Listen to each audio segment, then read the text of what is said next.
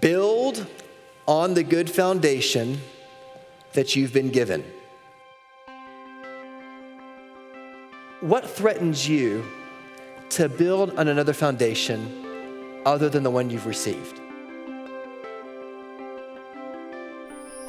What tempts you to leave your identity in Christ at the door?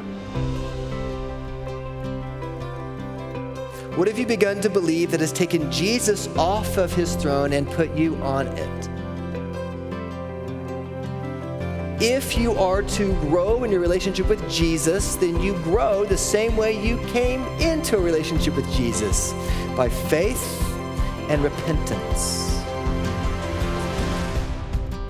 Welcome to the Trinity Presbyterian Church Weekly Sermon Podcast. Trinity is a member congregation of the Presbyterian Church in America and the Acts 29 Network. We are located in Owasso, Oklahoma. Follow us at trinityowasso.com. Also, find us on Facebook, Twitter, and Instagram at Trinity Owasso. While in prison the first time, you can read about this in Acts 20 through, 22 through 28. Paul had a visitor whose name was Epaphras. Epaphras came to him as a church planter coming to visit Rome, and he said to Paul, Paul, in our hometown of Colossae, there are a group of people who are beginning to believe that Jesus plus something equals the gospel.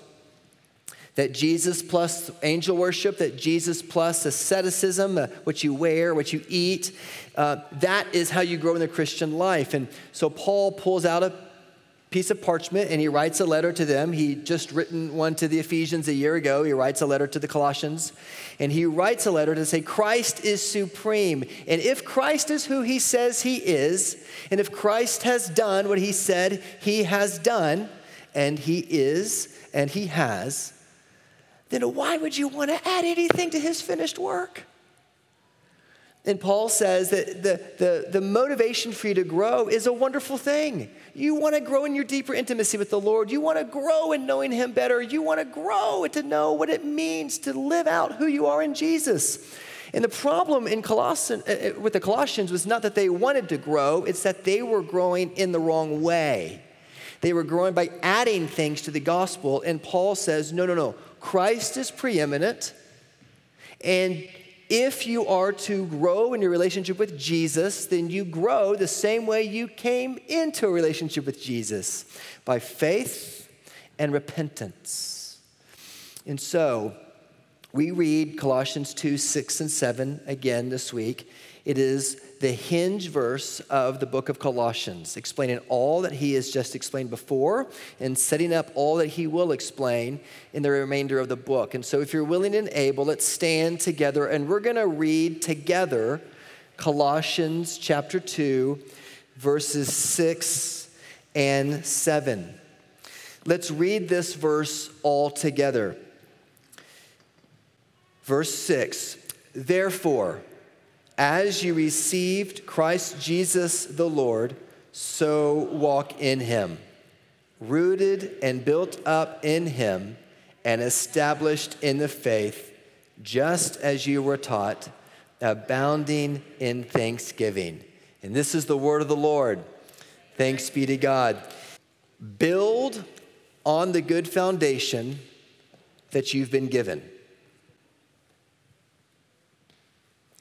Paul exhorts the Colossians, just as you receive Christ Jesus the Lord, so walk in him, which begs the question okay, Paul, how do you do that?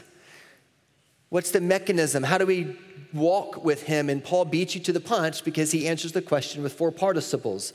The first one is a perfect passive participle. That is, you have been rooted in Him. We talked about that last week. You've been justified by your faith in Jesus Christ. You have had a legal declaration change from being a child of darkness to being a child of light, to being unrighteous to having Christ's righteousness placed upon you, your sin forgiven, his righteousness given to you forensically, granted to you. It is legally yours, can never be changed. And then he gives us three present passive participles. You've been built up in him. And that's where I want us to focus our energy for a few moments this morning. Build on the good foundation you have been given. The Greek participle built up is this fun word to say. In Greek, it's kato moimonoi. That's fun to say, isn't it? Epoi kato moimonoi. So when your parents say something to you this week, teenagers, you can look at them and you can say, epoi kato moimonoi. You can say, sounds like gibberish, but in Greek it means built up. It's an architectural term. It means that when a foundation has been laid, the intention of that foundation is to have a structure built upon it. Rooted and built up in Him. He links these two metaphors together this agricultural metaphor, this architectural metaphor, to say that what the Lord has done in your life, He intends for you to grow, to build on it. And built up is a metaphor that is not primarily speaking about our interdependence as Christians. Built up together does not, he, Paul is not trying to say you're built up together like bricks together in a building. That's what he does say in Ephesians chapter 4. That's what he does say in Romans 12 or 1 Corinthians 12, and that is true.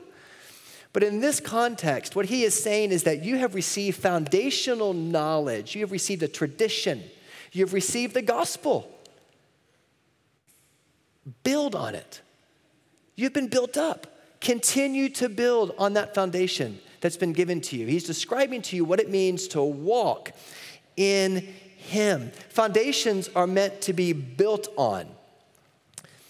What is a foundation? A foundation is something that supports, that sustains, that stabilizes. Whenever you see a foundation that's built, the first thing you always ask is what's going to go on that? Especially right now in, in this part of Tulsa, there's so much building going on. There's foundations everywhere, and you're, you're, people are curious what's going on that?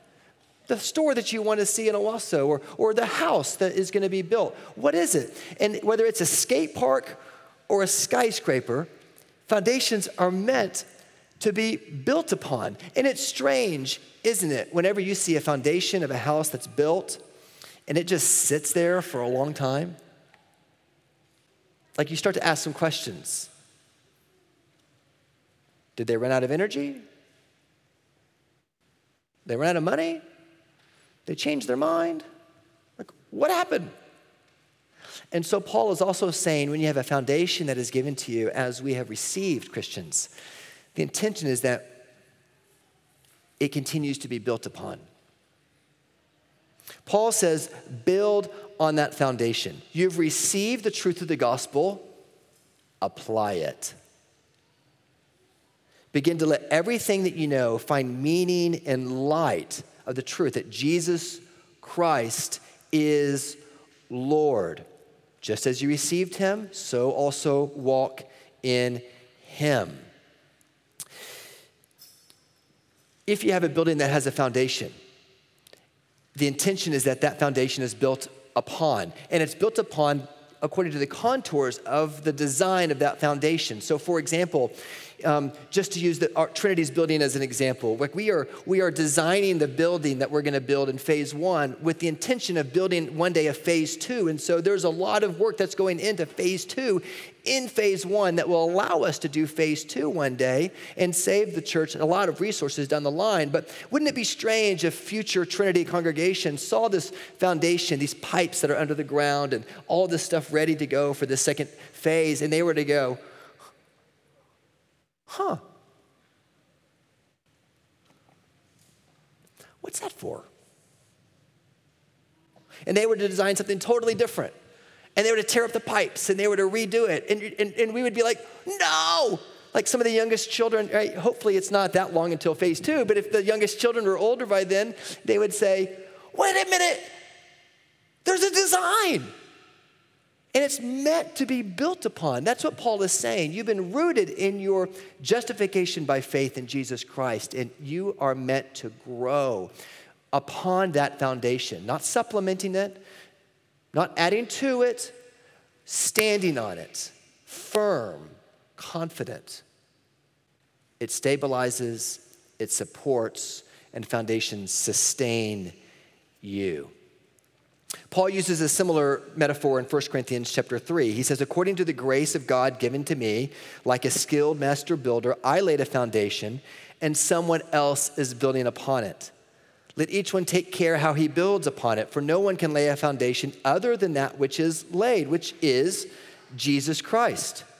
Now, if anyone builds on the foundation with gold or silver or precious stones, wood, hay, or straw, each one's work will become manifest, for the day will, the great day of the Lord's return, the day will disclose it, because it will be revealed by fire, and the fire will test what sort of work each has done. If the work that anyone has built on the foundation survives, he will receive a reward. So, building metaphors that Paul uses both in Colossians and in 1 Corinthians underlie the importance of the founding traditions that the Colossians, in this case, or the Corinthians, in 1 Corinthians' case, received. They heard the gospel, and they are to build on that received knowledge of what Jesus has done for them. Build on the good foundation you have been given. Now, that is the exegesis of that word epoikodomoimenoi, built upon. That is what the text means. So let's take it a little deeper together and let's think about it and let's bring it closer to home.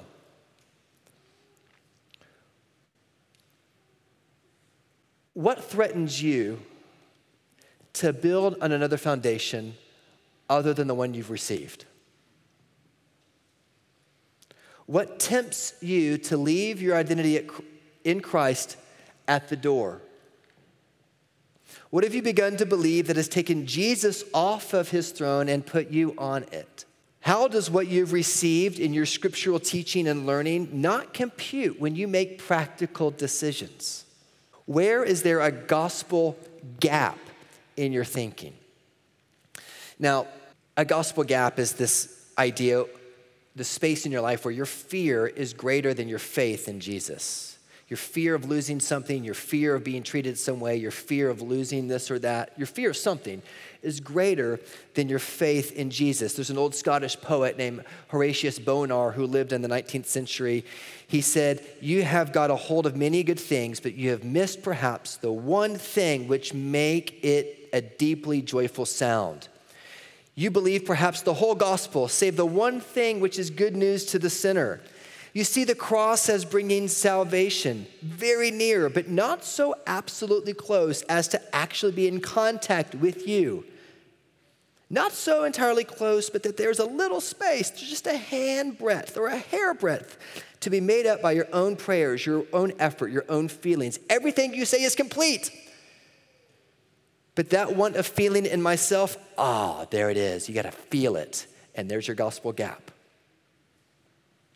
There is a little unfinished bit of Christ's work which you are trying to finish, whether it's by your emotion or by your service, to persuade Him by your prayers, to finish you. That want of feeling is the little inch of distance which you have to get removed before the completeness of Christ's work is available to you in all of its power.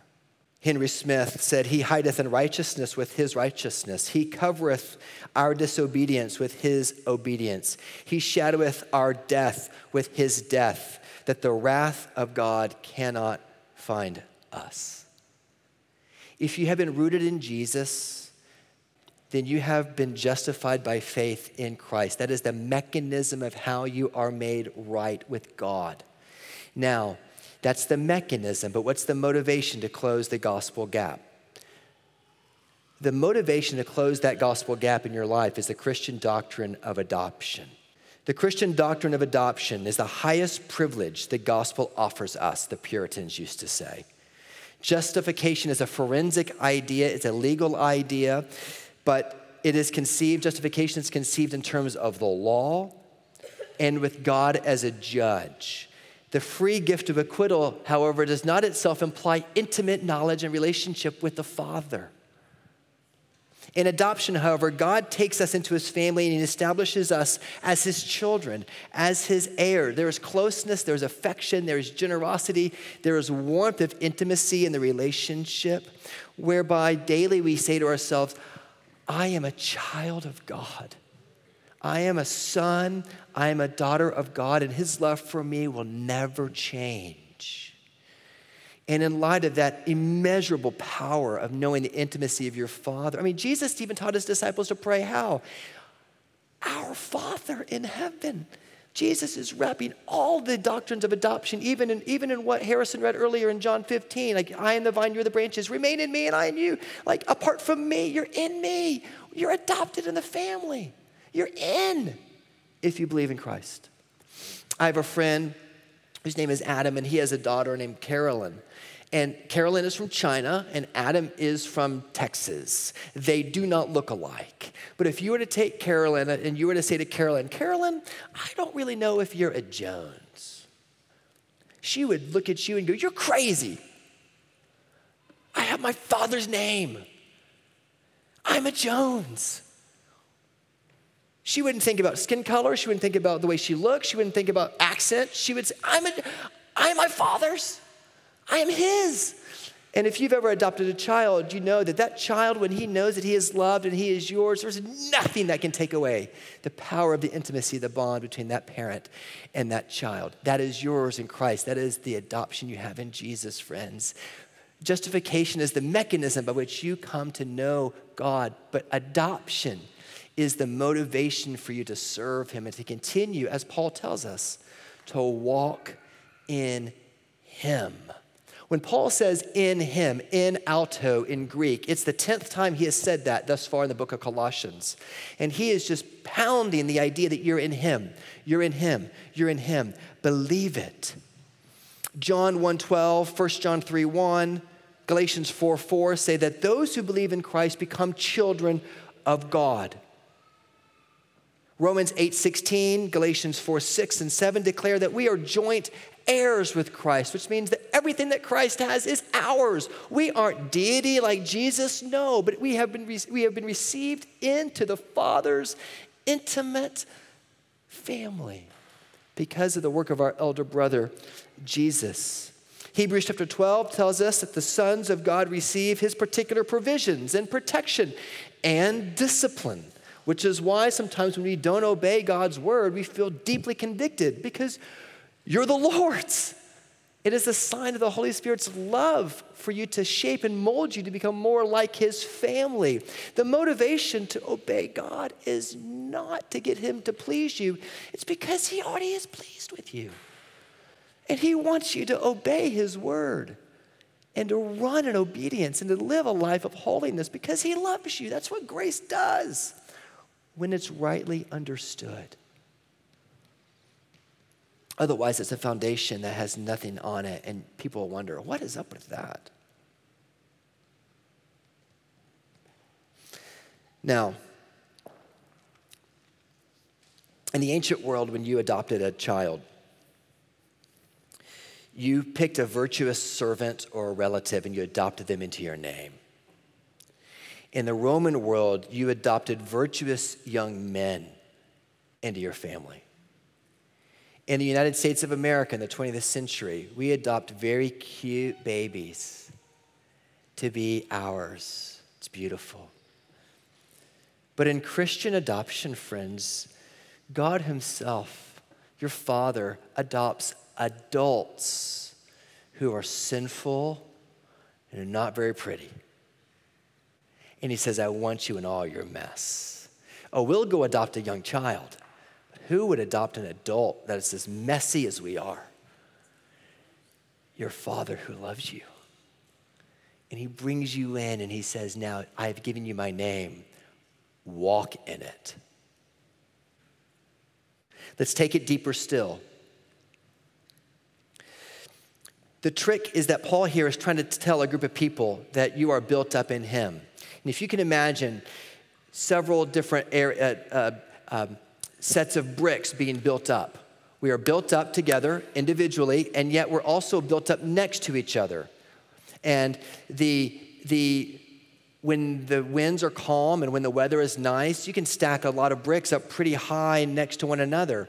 And so you can imagine if I had a, a, stack, this is the Barry Baker set of bricks, and this is the Ron Braswell set of bricks, and this is the, this is the, the John Herbert set of bricks, and, and this is the Kyle Lillard set of bricks, and, and we're all right, right next to each other. We're all, that's the metaphor that the, the, that the passage is trying to, it's individualistic.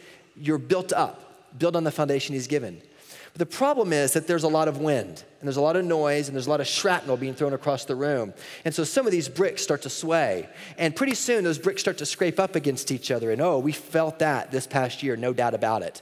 And all of a sudden, now we're all together trying to figure this out, and we're leaning against each other. We're trying to stay up, and we're fighting together to be able to stay firm on our foundation. It's easy when the winds are calm but when the winds are blowing hard, you got to really fight to stay on your foundation together, and you're going to bump into each other. And we do. Every time Paul uses you in Colossians, it's plural. You all. You all walk in him together. You all, just as you all receive Jesus, so also walk in him.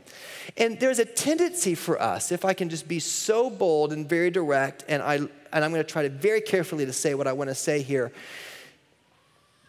so that you do not misunderstand what I'm trying to say one of the tendencies today is that we are living in a world not of, of shaman like figures telling us to add to Jesus explicitly. No, it is far more subtle to us. It seems pretty clear when Paul writes a book about it. But today we're in the same dynamic spiritually. And there are there are heresies that abound, and primarily the heresies that we struggle with right now are not necessarily explicit doctrinal heresies. We're not distancing ourselves from like the Roman Catholic Church so much as we are distancing ourselves from identity heresies, if I could use that term. Identity heresies that are just shot through our culture. And some of us have had conversations about these identity heresies. For example, there's the thera- their therapeutic model of identity, which says that you reach down really deep inside and you pull out what your deepest feeling is of who you are. And that becomes your primary identity. And everything else is subservient to that. It is what you feel, that is your identity. Or there's another very popular identity heresy going on called the minority identity heresy, which is that you are whatever minority you happen to claim or be. So if so if you're a minority race, you play like this is my primary identity. I am this this is my primary or my sexual orientation. You pull that out. Say this is my primary identity, whatever it might be. Whether it's your, your, your race that you use, or your, however you have been oppressed, or it's your sexual orientation and you use that to be your chief identity, like, that is your primary identity.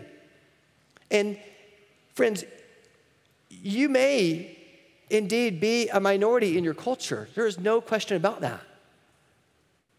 But when you use that as the identity that defines your life, friends, you have added to the gospel. And I dare say that Paul would be writing a letter to combat that today. But let me go further. Those heresies tend to be the heresies that we see on the far, far left.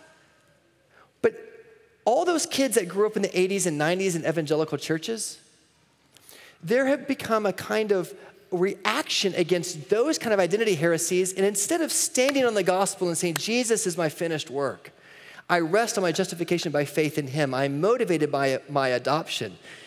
There's a lot of young kids in the 80s and 90s that now lead a identity heresy called Christian nationalism that is just as heinous as what we've seen on the far left.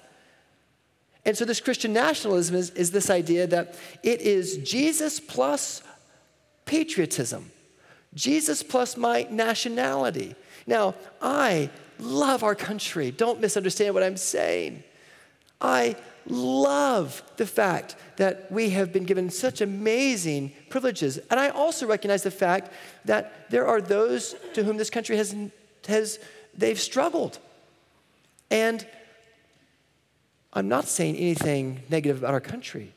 What I am saying is that there is a kind of identity heresy called nationalism that creeps in, that comes from within the church, that is just as dangerous, if not more dangerous, than the kind of heresies we love to point fingers at and say, that is not the gospel. Do you hear what I'm saying? Is that clear? So, whether it's from within the church or it comes from without the church, There are identity heresies that we must learn how to apply the gospel to so that we can walk in this minefield together and we can stay centered on what the finished work of Jesus has done for us. So that means we need to fight. We need to fight and encourage and uphold the common good of everyone. Yes. And that means we are going to lock arms at times with people who have been oppressed because that is what Christians do. They've done that for history, all throughout history. But we're going to assess that in light of the gospel. That's the key phrase. And at the same time, we're going to say to our brothers and sisters, yes, like this gets into this gets into politics a little bit. But like do you let your politics rule your identity or do you let the gospel rule your politics? And we've got at this church to be able to navigate those waters well together. That's what, one of the things that I pray makes this church unique so that we can have an amazing diversity in this congregation. And we do. Political, economic diversity, and yet we can have conversations that stay centered on the gospel. And we think through what the gospel teaches to help us navigate these difficult waters because it's just going to get tougher. And if you don't have the ABCs of the gospel down, you will not be able you will not be able to navigate through these days very well. You'll be way overwhelmed when the winds and the shrapnel come beating your door down and your set of bricks starts to teeter and totter.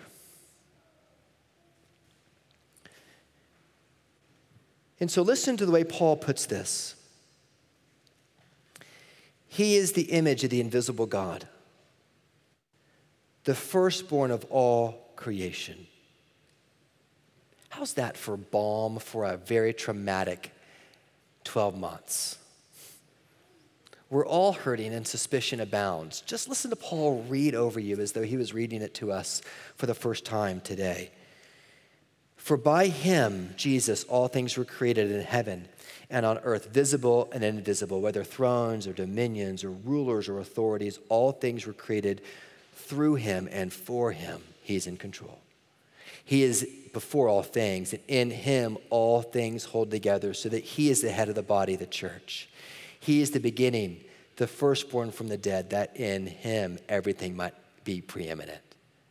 For in him all the fullness of God was pleased to dwell, and through him to re- reconcile to himself all things, whether on earth or in heaven, making peace by the blood of his cross. And if then you've been raised with Christ, seek the things that are above, where Christ is seated at the right hand of God. Set your mind on that which is above, not on things that are on the earth, for you have died, and your life is hidden with Christ in God. And when God, who is your life, appears, then you will also appear with him in glory. But put to death what is earthly in you, Christian sexual immorality, impurity, passion, evil desire, and covetousness, which is idolatry. On account of these, the wrath of God is coming.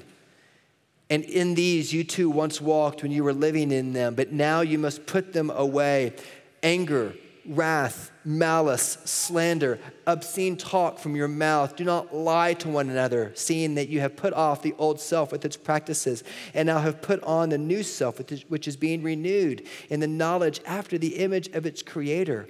Here there is no Greek or Jew, circumcised or uncircumcised, barbarian, Scythian, slave or free, but Christ is all and in all. Amen?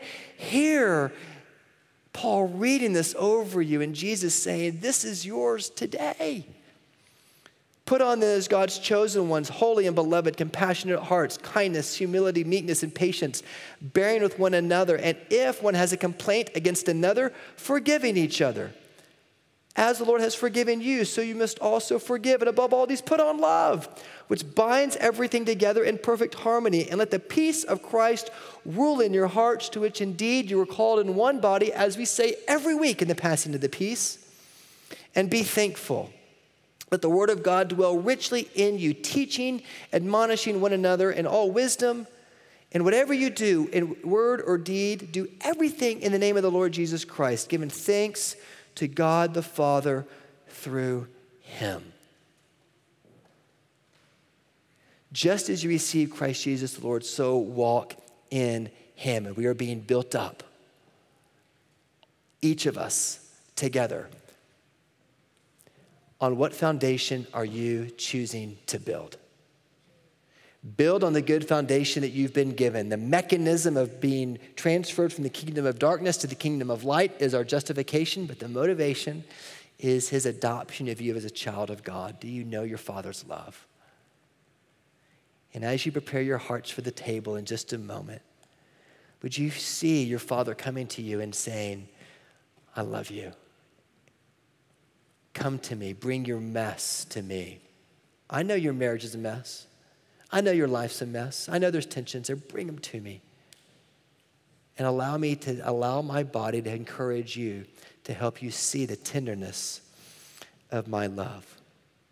We are called to be a snapshot of the coming kingdom, Trinity, a countercultural community for the common good. And we do that every time we resist the temptation to be angry.